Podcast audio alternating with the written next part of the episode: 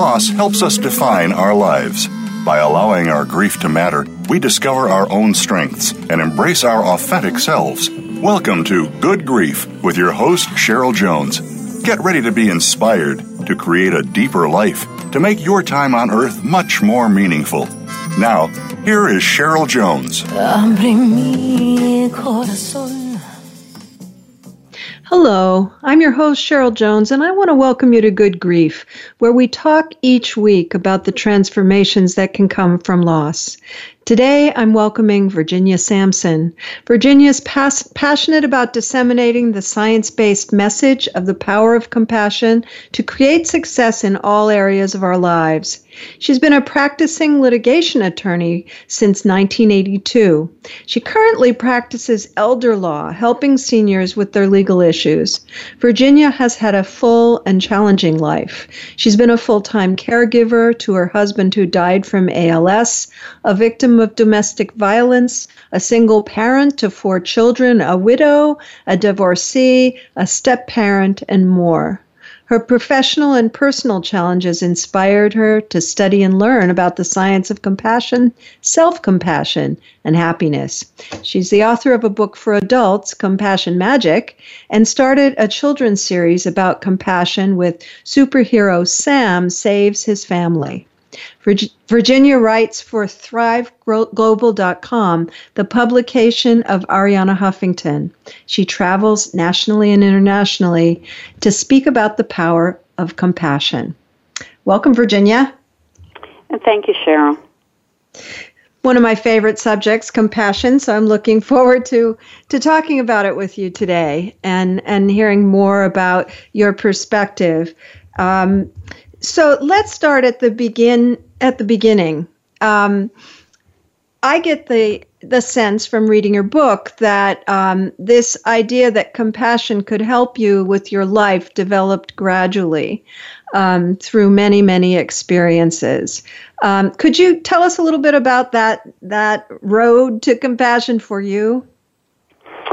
Sure. I, you know, I think um, when I when I had some of the challenges I faced, I think my first reaction was to be angry, uh, whether it was at life or the other person, or uh, and and then a little bit bitter, and and I think that um, it took some maturity to be able to understand that a lot that a lot of it was a result of the choices I had made. I had to take a lot of responsibility for that, and it was about forgiving myself and about forgiving others.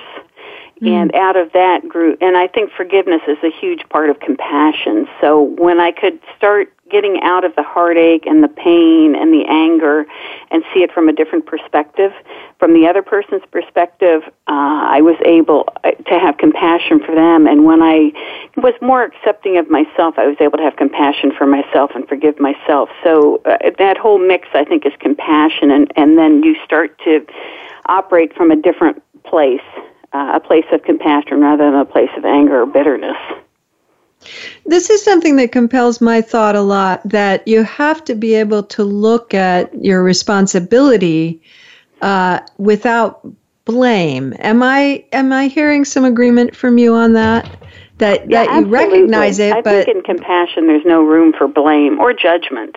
You know, it is what it is, and we deal with it as it is, and we have to. Uh, you know, I mean, I think we have this idea of perfection uh, in our culture, and maybe it's just you know in our personal lives, and I think you need to drop that, and uh, because if you hold yourself up to that standard, whether it's as a caregiver or a parent or whatever it may be, I think a lot of our frustration grows out of that, and I think um, you know seeing ourselves as we are and accepting ourselves as we are without judgment and without blame is a huge part, huge step in, in finding compassion in our lives for ourselves and others.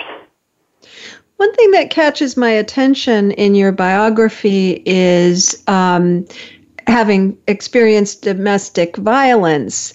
And uh, of course, one thing that people talk about in that field is being almost too forgiving um, you know, kind of accepting the other person's um, uh, things that shouldn't be acceptable. Can you talk a little bit about how you put those two things together? Well, I think that comes from a place of um, you have to look inside yourself. I think first when it comes to domestic violence, right? Because it's some and I realize people are in very desperate circumstances, and I don't mean this in a cavalier way, but in some sense, we are allowing ourselves to be victims. Uh, and I think when you start looking at yourself and how you feel about yourself and why you're permitting or accepting that behavior, I think that's what can spark your change. Um, I know, and that usually, like for me, it was a result of, I think, a childhood where my mother was very emotionally abusive and verbally abusive. So you almost feel like that's just what you deserve or all that life has to offer, and you have to put up with it. But this is where some of the self compassion comes in. When you start to um, validate yourself, honor yourself, and care for yourself more, you realize that that's unacceptable behavior. And then I think things can start to change for you in my situation, and I don't know, uh, you know, it just meant getting out of it. It's difficult. You know, you can change yourself, but obviously you can't change someone else. So that started me on the road to, you know, extricating myself from that relationship. So, in other words, in that circumstance, what you really needed to practice was self compassion and yes. and learning to care about yourself and how you are experiencing things and kind of um, accept the truth of what you could and couldn't handle?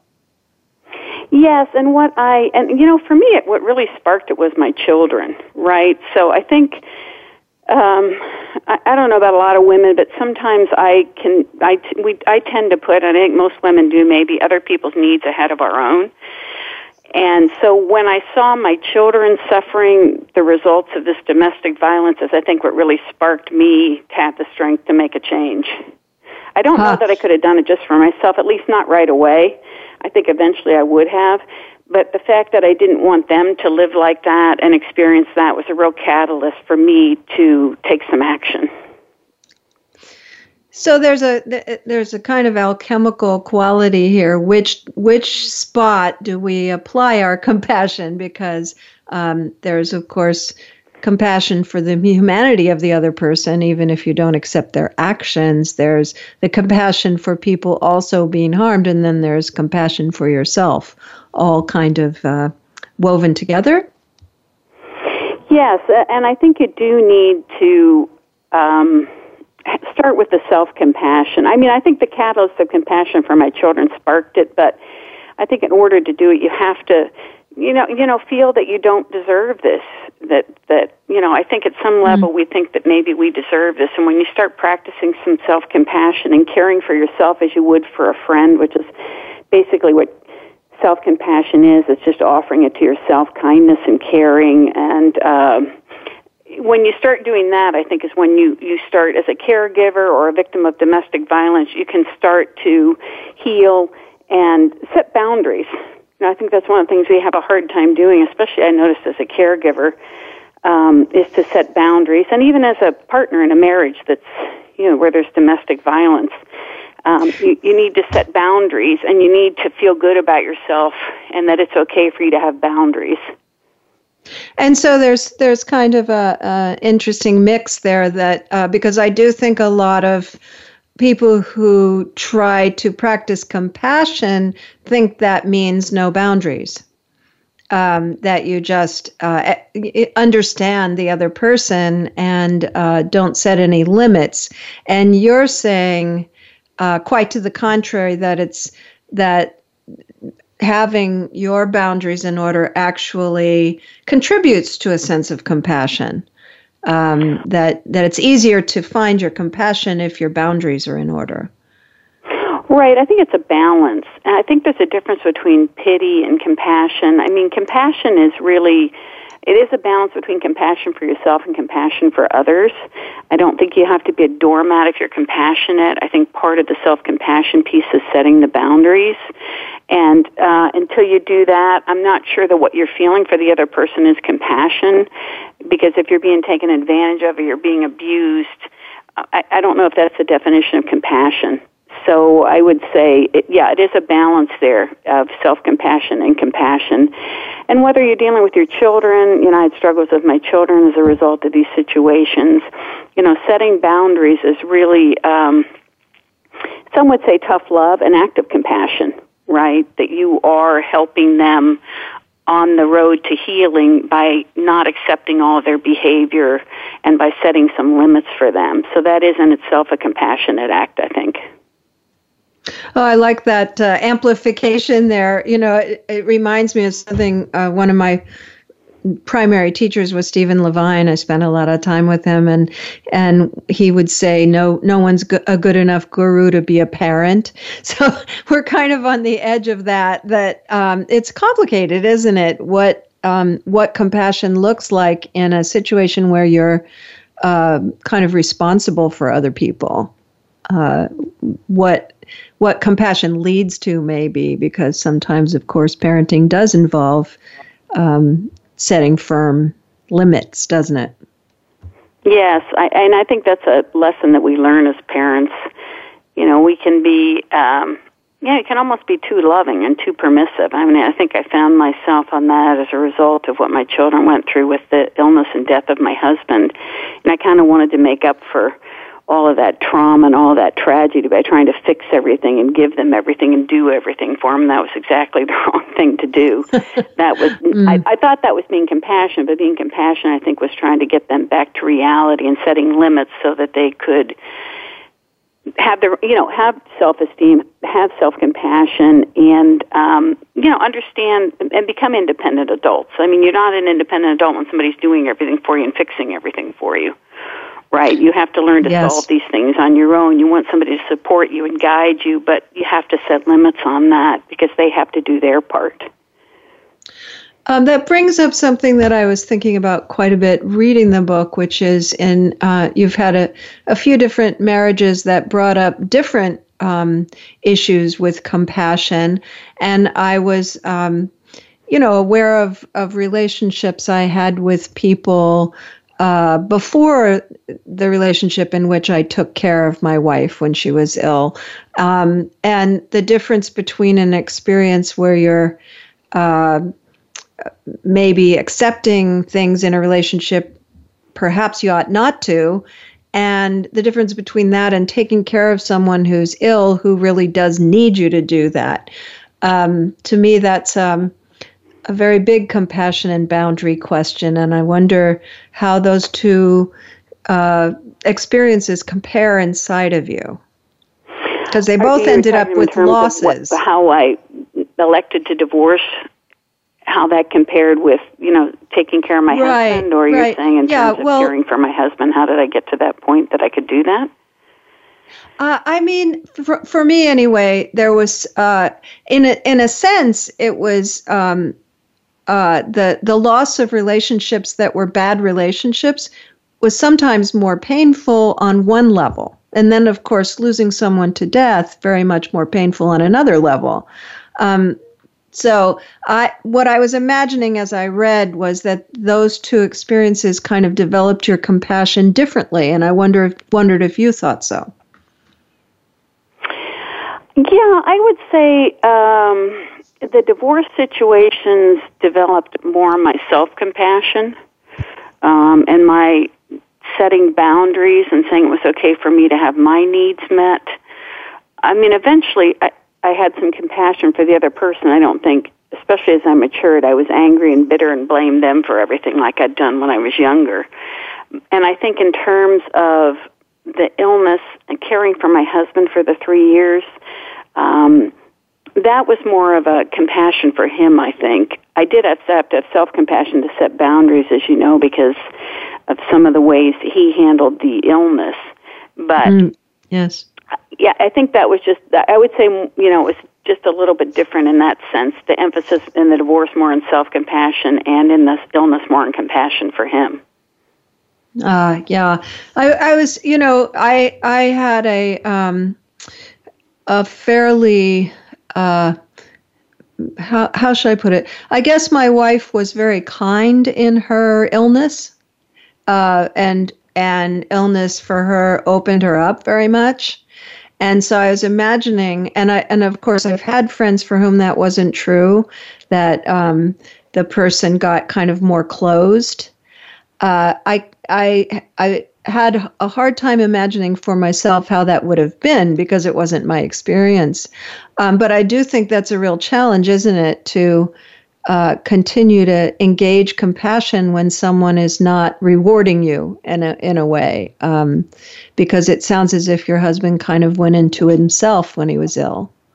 Would that be fair to say? Yeah, that's so true. And I think um, I never forget I had a conversation with uh, a friend of ours who was a therapist, and I I remember expressing my anger and frustration that my husband, um, you know, wasn't handling, wasn't opening up, wasn't. Um, you know, was was so angry, angry to the end. I mean, he just died angry. And uh, mm-hmm. I'm sorry, I'm probably going to cry, but I'll mm-hmm. never forget. He said to me, "That's said, fine know, people, on this program." people, you know, die like they live, and it's true my husband was kind of closed when he was healthy, and he was a bit of an angry person. Uh, and I guess I couldn't really expect him to, you know, become like one of those old time movies, you know, where the person just wants to take care of everybody and love everybody, and you know, no Hollywood ending before they die. It just it just didn't work that way with us. And then I said to myself, who am I so arrogant to think that I should tell him how he should die, right? Mm, that isn't really that's not compassionate, right? He's gonna that's kind of arrogant on my part to tell him he's not doing it right. He's not doing it the way I want him to do it. So you you come to accept that this is the way he is and this is the way he chooses to do it and you honor that. And I think when you then you can stop being angry and bitter about it and say, I will choose to be the way I want to be and he's going to choose to be the way he wants to be and I can accept that so that's a big fat lesson in compassion from my view.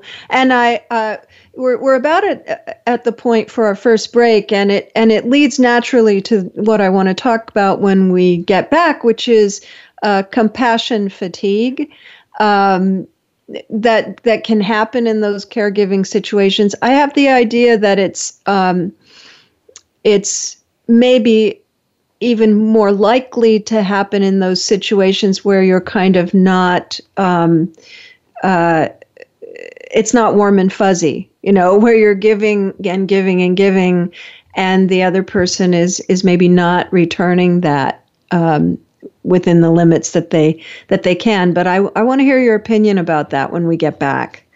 Okay sure. Thank you cheryl uh, listeners, you'll find links to my website and social media at the Good Grief page at Voice America, to like me on Facebook, follow me on Twitter, connect with my email, etc. And to find Virginia Sampson, you can go to her book, Compassion Magic. Uh, we'll be back after the break.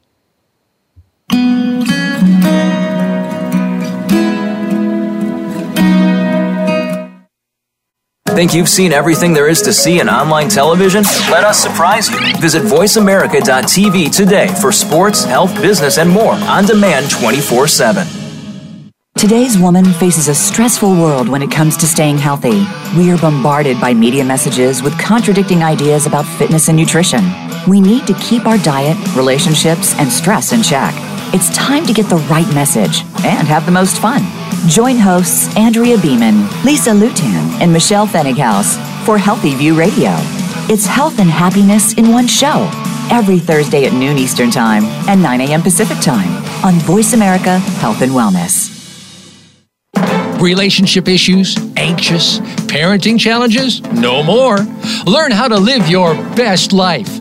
Tune into Straight Talk with top psychotherapist, relationship, and anxiety expert Sandra Reish. In this program, you'll learn how to transform your challenges into effective solutions, whether it's relationships, parenting, anxiety issues, or other life traps that you struggle with.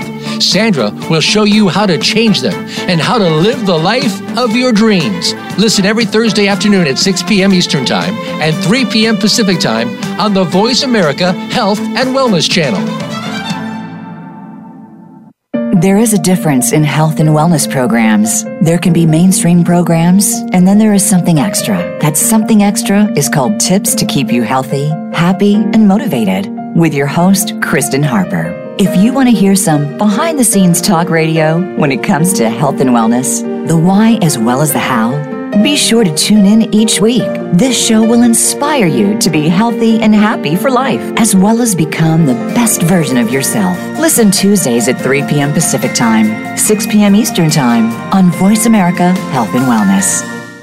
Follow the Voice America Talk Radio Network on Twitter. We're at Voice America TRN. You'll get the latest fix on what's happening with our shows, this week's featured guests, and general happenings that you should know about at the Voice America Talk Radio Network. Now you don't have to miss anything when you're away from your home or office. Just go to twitter.com forward slash Voice America TRN or follow along with us at Voice America TRN, the Voice America Talk Radio Network. We're on the cutting edge of social media. Can you keep up? Your life, your health, your network. You're listening to Voice America Health and Wellness.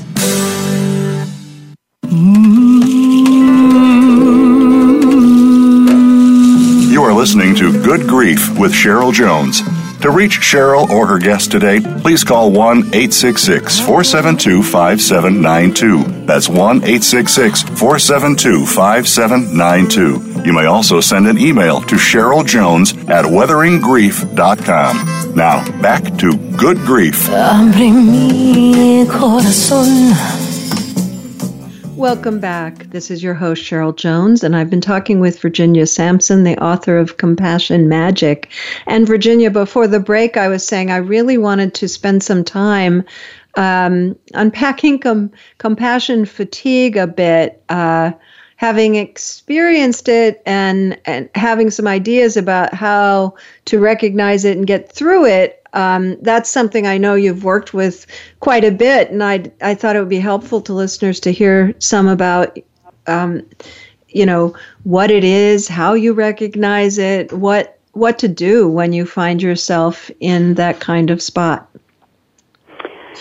Sure, I think uh, it's like any kind of uh, you know when you're in the throes of caring for someone, you tend to put all of your needs and feelings on hold, right? And and some of that you need to do because there's so much so many demands, even just physical demands of caring for somebody else that you, you can't always be in the moment.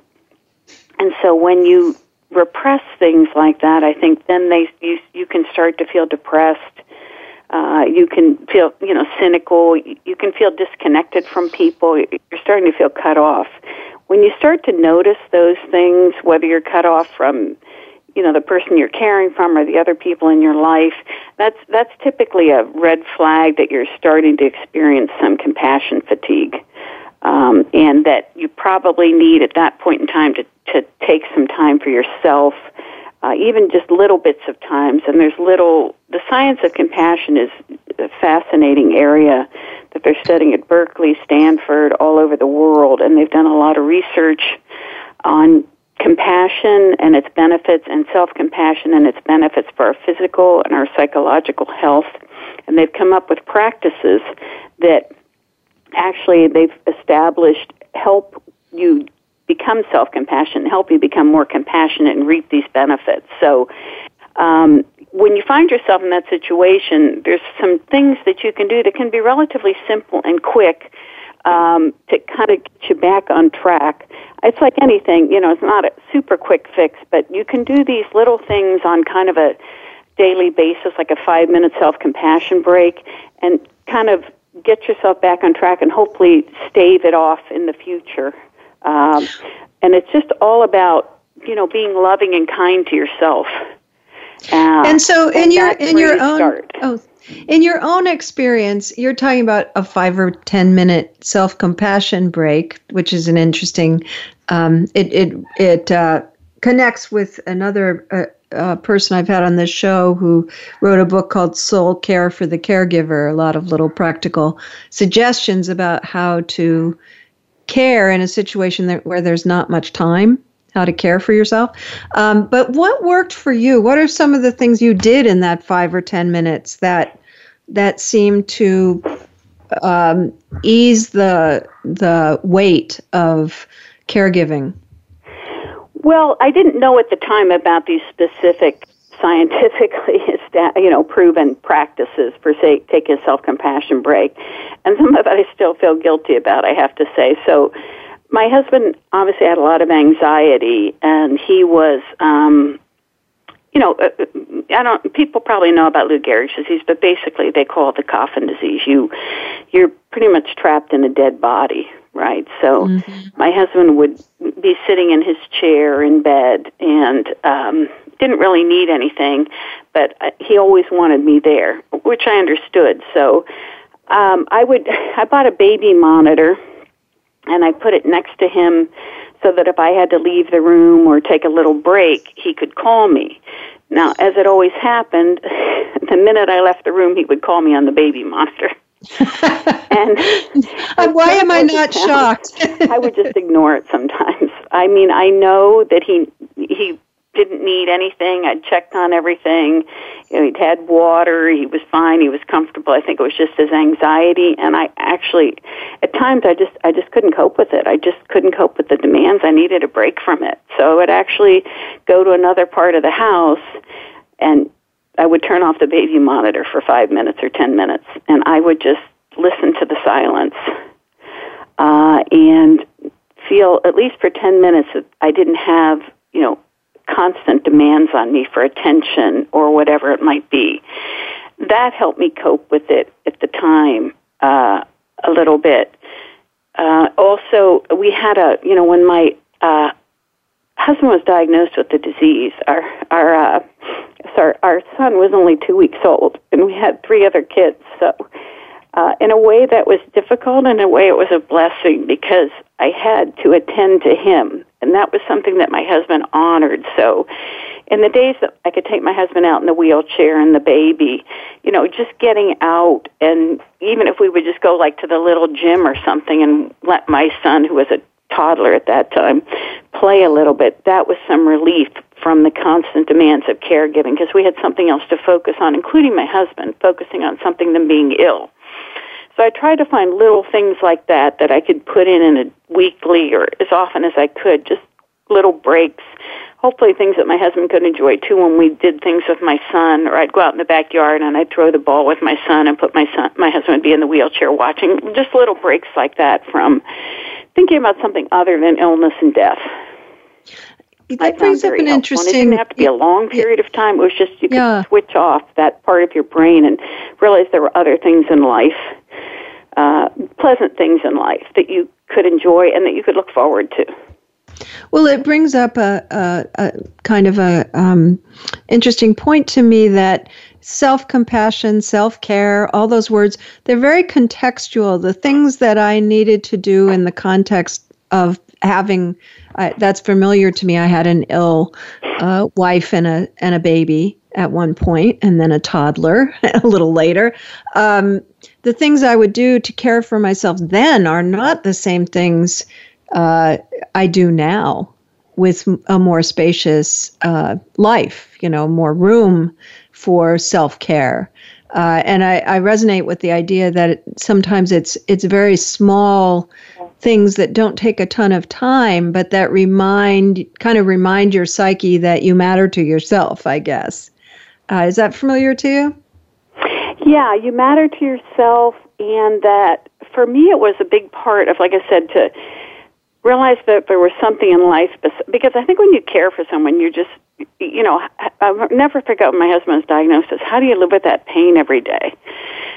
You know, how do you wake up and every day know that the person that you love most in the world is dying, right?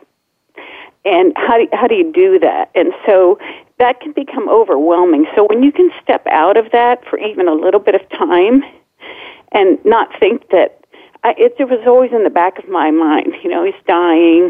What's going to happen? You got a lot of worry and anxiety too about how are you're going to handle this. How's he going to handle it? You have financial concerns, concerns about your kids. So I think if you can step out of that for even a short period of time, it eases that burden and it does remind you that there will be life after this and there is mm happy life going on around you in other places in the world. And I found that that kind of eased my burden um, and helped me come back to to care for him in a better frame of mind, not as resentful. Like, you know, because you can start blaming him, you can start blaming the world, you can start getting angry. But I think just a little break gives you a different perspective on all of that. I guess is what I'm saying, and you can come back Yes. and you're a better caregiver as well as because you've nourished yourself somewhat. It, that's interesting because I, I say to actually clients a lot and to myself too that um, I never learned so much about taking care of myself as I did when I was caring for someone else. Because if I didn't do it, I just didn't do well. Uh, actually, I hurt myself a few times physically, and I could certainly get kind of um, gritty you know not as not as open and loving. If i didn't do something like what you're talking about it sounds like that might be familiar to you too. Right, and I think that's what I when I talk to caregivers, I say to them, you know, because obviously if you're a caregiver, you're already a very compassionate person, or you wouldn't be a caregiver, right? I think caregivers struggle more with the self-compassion piece of our lives than the compassion piece, and so I find what helps what helped me and what helps caregivers that I talk to is by telling them that you will be a better caregiver if you take care of yourself and I think that resonates with them because, again, they're they're very compassionate people. So you go back to saying, okay, by taking care of myself, I'm actually being more compassionate and being a better caregiver for my loved one. And I think that can spark the real drive to start taking care of yourself. Then I start, you think you start experiencing the other benefits, but I think that can be a catalyst when you're in that whole situation to get you to step out and take a start taking care of yourself. Um, so that swings me around to something I wanted to follow up on more. You were talking earlier, in a general sense, about the um, the benefits of compassion, um, but I wonder if you could go into a little more detail scientifically. What what is being said about what benefits us when we practice various forms of compassion? Well, they've discovered huge health benefits for practicing compassion. And when they're talking about compassion, I think we need to expand our definition a little bit. I think all of us grew up with the idea of compassion in maybe some religious context. And that's that's great, but the way the social scientists are, are defining it and studying it is it has a religious um, you know element, but it's much broader. So it is when you see someone suffering, and that can include yourself, right? And you want to help that person. That's what that's what differentiates it, say, from altruism, and um, and you want to alleviate that suffering in a non-judgmental way. And and when they use suffering, I think that comes from the religious context, but it can be distress. You know, any kind of, it doesn't have to be a huge thing like we're talking about caregiving. It can be anyone, you know, can't cross the street, can't lift a package. I mean, it doesn't necessarily have to be the life-changing events we're speaking about. So, um, right. so what we are finding, what, what social scientists have found is that we are not programmed for survival of the fittest, right? That we are, when we are compassionate with others, we are tapping into our deepest biology, which is our need to connect with others.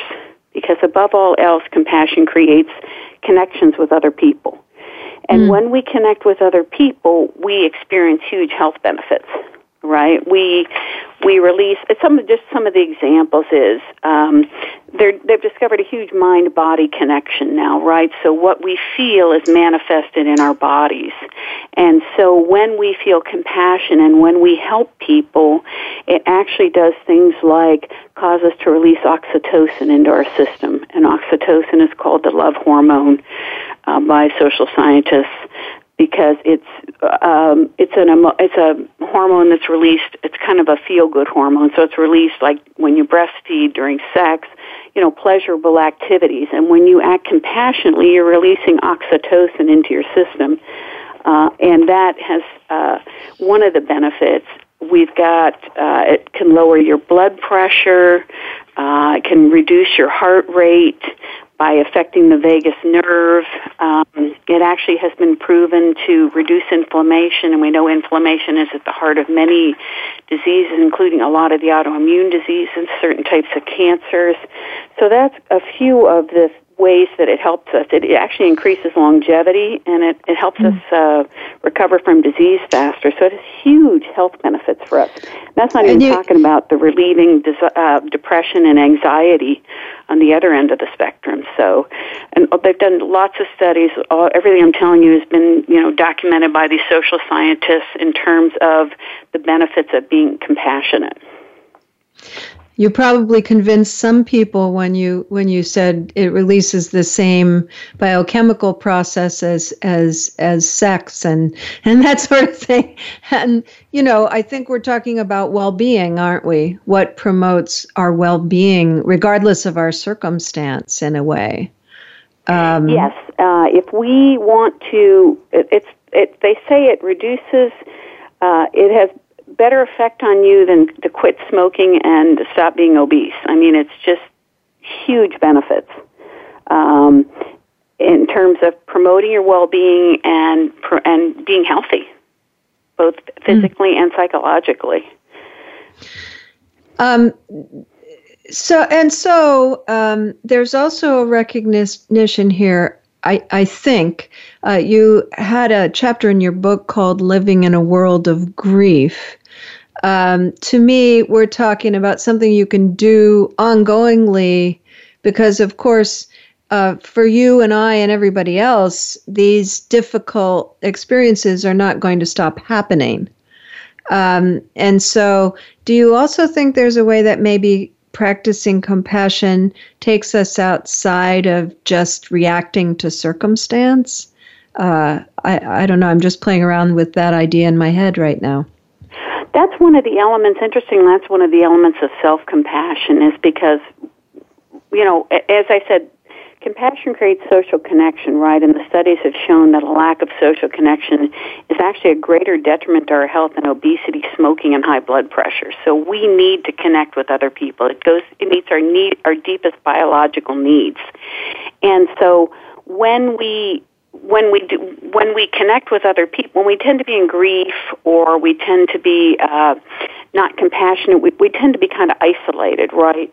And mm. part of self compassion is when you start to feel isolated and cutting yourself off, and that happens as a caregiver or when you're in the throes of grief. Um, one of the one of the the practices they want you to do is to is to try to see this as part of our human experience, part of our humanity. Other people are going through this. You know, this this connects me with other people because we are all experiencing it, and so um, it's a that's a very big piece of it.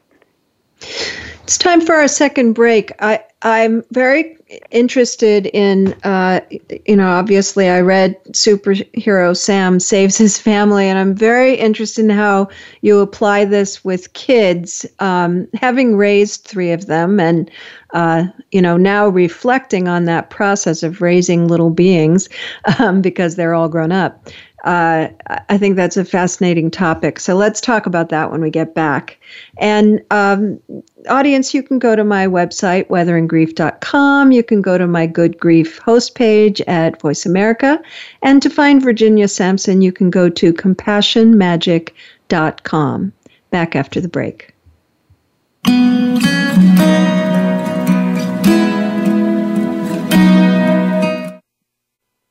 Become our friend on Facebook. Post your thoughts about our shows and network on our timeline. Visit facebook.com forward slash voice America. Ready to transform your health and your world? Join host Melissa Alexander for Insight Living with Vitality. Melissa and her guests go behind the scenes on what it takes for practitioners and clients to transform themselves and others. She provides insight to medical procedural breakthroughs, available product resources, and explains lifestyle choices designed to improve and expand your vitality. It's time to get rid of that baggage, remove those blockages, and prevent buildup from hindering your progress in life. Tune in every month Monday at 10 a.m. Eastern Time, 7 a.m. Pacific Time on the Voice America Health and Wellness Channel.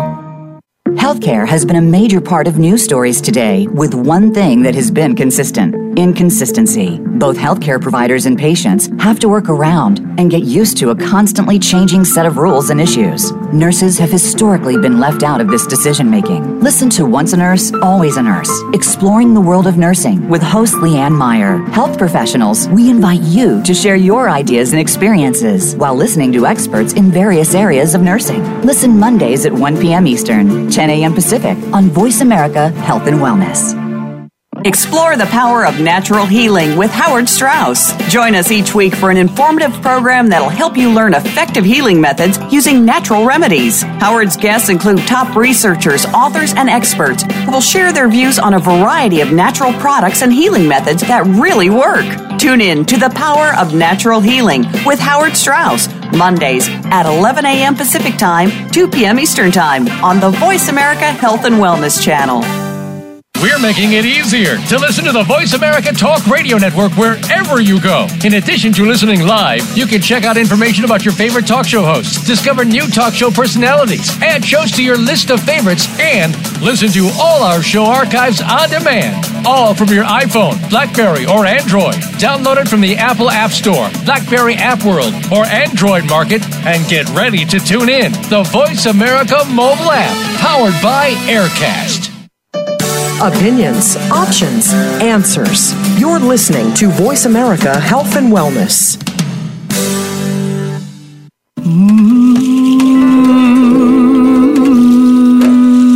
You are listening to Good Grief with Cheryl Jones. To reach Cheryl or her guest today, please call 1 866 472 5792. That's 1 866 472 5792. You may also send an email to Cheryl Jones at weatheringgrief.com. Now, back to Good Grief. Welcome back to Good Grief. I'm here with Virginia Hunter Sampson, author of Compassion Magic for Adults and Superhero Sam Saves His Family, which is a children's book, which I wanted to uh, start this final segment talking about, Virginia, because uh, what was very interesting to me in that book is that um, in your kids' book, to me, compassion was an action in a sense um, it was doing things to help and seeing how that benefits you too. Would that be fair to say? Yes. Yeah, and I wondered if that's kind of a particular, um, a particularly strong way for kids to intersect with the, from your view, uh, with the concept of of compassion to actually see that that these acts of helping um, give back? yes, I think that for kids, you know, it has to be a little bit more concrete, right? Uh, they need they need some kind of a physical action, and they've done a lot of research on um, compassion training for not only adults but for children, and they've started incorporating a lot of this into some of the public school curriculums. But the idea of this is to start them thinking about other people, right? Because kids and even adults can be very self-centered. So the idea, I think, is to start them thinking, well, how does that person feel? Then how can I help them if they're not feeling great? Right? And then you find out when you do that, that makes you feel great because they have discovered that compassion is contagious. So when you do something for somebody else, it, it's a cycle of compassion for yourself. It comes back to you, and it actually is like kind of like a pebble in a pond. It spreads um, mm. to everyone. So that's the idea of the book is it's something concrete that a child can do. And I've actually had a lot of people who have purchased the book tell me that their kids have been helping them with laundry and doing all kinds of things. And, you know, the book's a little bit about compassion for parents, right? Because when you have a three year old helping you do the laundry, let's face it, it takes a lot longer. You kind of want to just go, oh, yikes. But, you know, when yes. you hang in there and you realize that there's more going on here than actually getting the laundry done, in a certain amount of time because we all tend to be too busy. Uh, I think the parent then gets a lesson out of that too about you know fostering compassion and being you know another lesson of compassion for them in terms of parenting. It's interesting to me because uh, I'm kind of revisiting early childhood because I have two grandchildren who are four and six. And I noticed when they were very little, like as soon as they were physically able, maybe two or so, there is, oh, they just, they just really want to help. It, it feels like a biological urge. Uh, let me do that. Let me help with that. Like, you know, and and in a way, I I have the sense that we train them into thinking that that's work to be avoided. Uh, I, I, I realize that's not quite on the topic of compassion, but in, in a way it is because of this biological um, predisposition you're talking about to be helpful to other people and to connect with other people. I really see that in tiny children. Yes, I know, and I do. Don't you think we tend to discourage a little bit too because their help is not quite always help? You know, it makes yes. more work for us, and I think even subconsciously we can discourage them from doing that, or say, "Oh, later," or "Let me finish," and that kind of quashes their their good feelings, you know, and their rewards for helping us. So, yeah, and so it's a kind of reciprocal reciprocal compassion practice. We have to practice compassion for them in their inability to do it faster, better, perfectly, uh, as they are trying to help us. Yes? Yes, and recognizing that we're doing more than laundry or yard work here. We are building a rela- we're connecting, right? We are connecting with them. And that that is the main thing we're doing. That the acti- we're connecting through this activity, which is I think how human beings connect a lot. But to not focus on the activity and accomplishing that as much as the act of connecting uh, with your with whoever you're doing this with. And we lose Which that a lot. We're so busy and I think task oriented in our society. We lose sight of that a lot. We the economic done, pressure is quickly and get on to our next yes. task on our to do list. Right, and you know we're. Um, uh, I'm so well aware. Uh, I I'm relatively privileged to a lot of people, but the time pressure uh, is that comes from the financial pressure of living of living. Well i live in the bay area. Plenty of financial pressure around here. Yeah. um, it intersects with what we're talking about.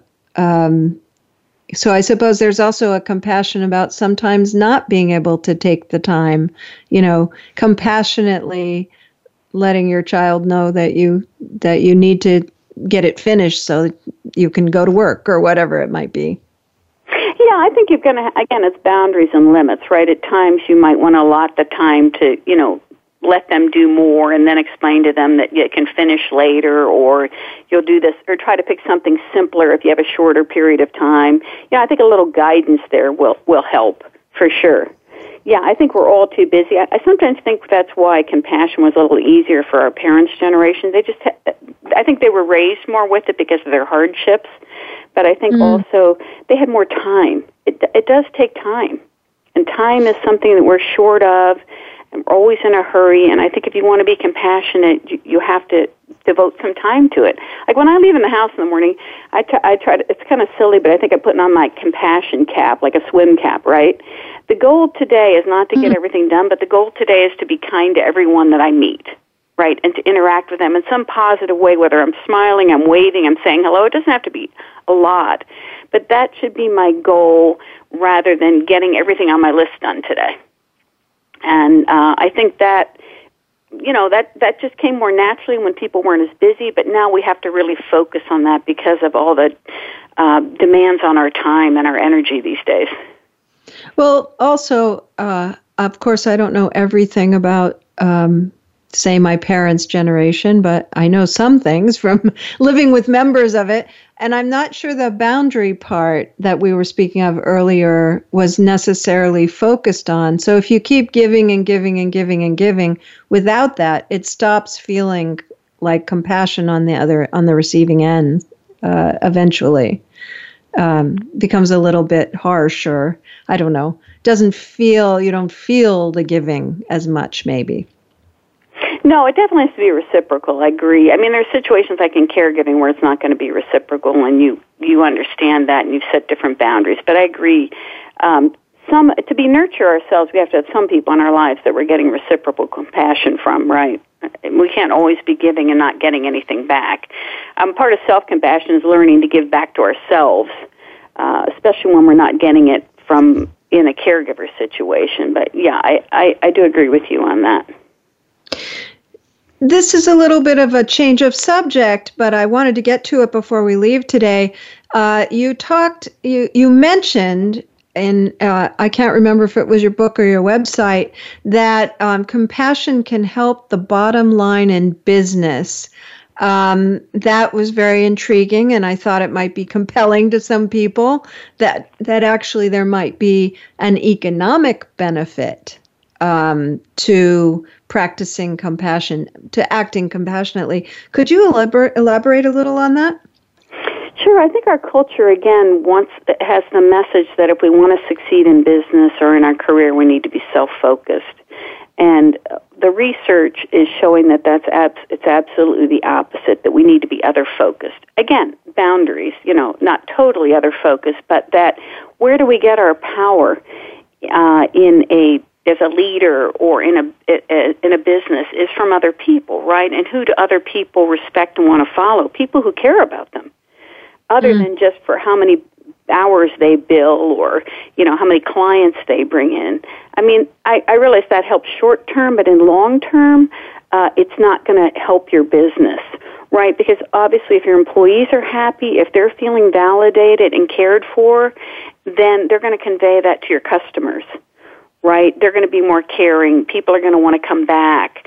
And so that's this is just a simplified way of saying there is this cycle of uh, benefits from showing that you care about other people. Again, with boundaries, right? But if somebody comes in having a terrible day, are they expected? Do you need to ignore it, or are there some ways that you can set a boundary and and bring that person in and let them know you care that something is going on in their life?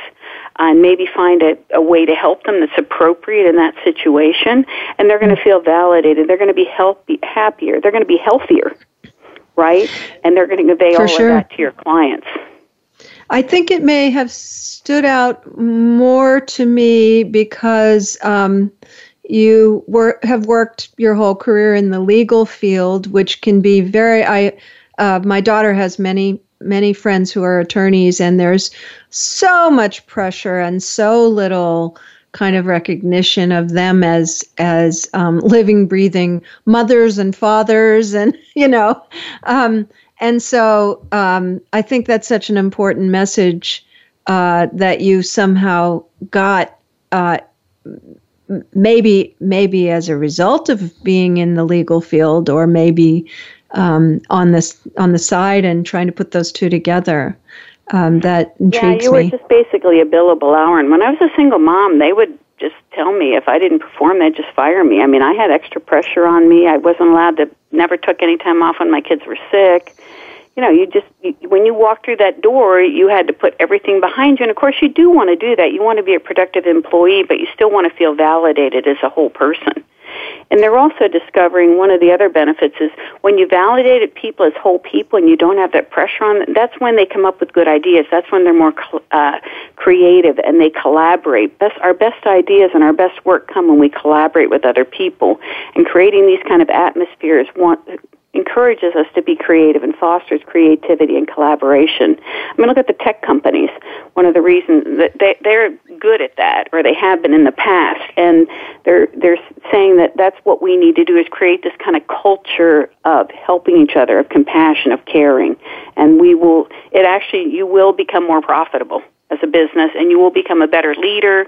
You will be more successful in your career by helping other people, whether it's mentoring them, you know, helping them find jobs and in a direct leadership role. There's huge benefits for that. Yeah, it, it I think it's going to be a um, a long process potentially. You know, even uh, even thinking about um, uh, Sheryl Sandberg at Facebook, whose husband died, and you know, it was revolutionary that after that she got 30 day bereavement leave, which of course we know is a very short time. Uh, so getting that into the culture that caring for people that way is good for the bottom line is going to take some work, isn't it? But that will be both of our hope going forward. I yes, I agree. That is a hard sell. When people uh, invite me to speak, it's usually not to a business group. Uh, just, thanks I've for, spoken thanks. to a couple, and it kind of, they kind of look at you like you're speaking a foreign language. But going to have to leave it you know, there you want to plant today, that Virginia. But I want to thank you so much for being with me, and I want to direct people to go to compassionmagic.com to find out more about your work. There's obviously plenty more to say. This has been Good Grief with Cheryl Jones. I look forward to being with you again next week for another meaningful conversation. Thank you so much for joining us for Good Grief. Please come back next Wednesday at 5 p.m. Eastern Time, 2 p.m. Pacific Time for another edition featuring your host, Cheryl Jones, on the Voice America Health and Wellness Channel. Have a meaningful week. Abre mi corazón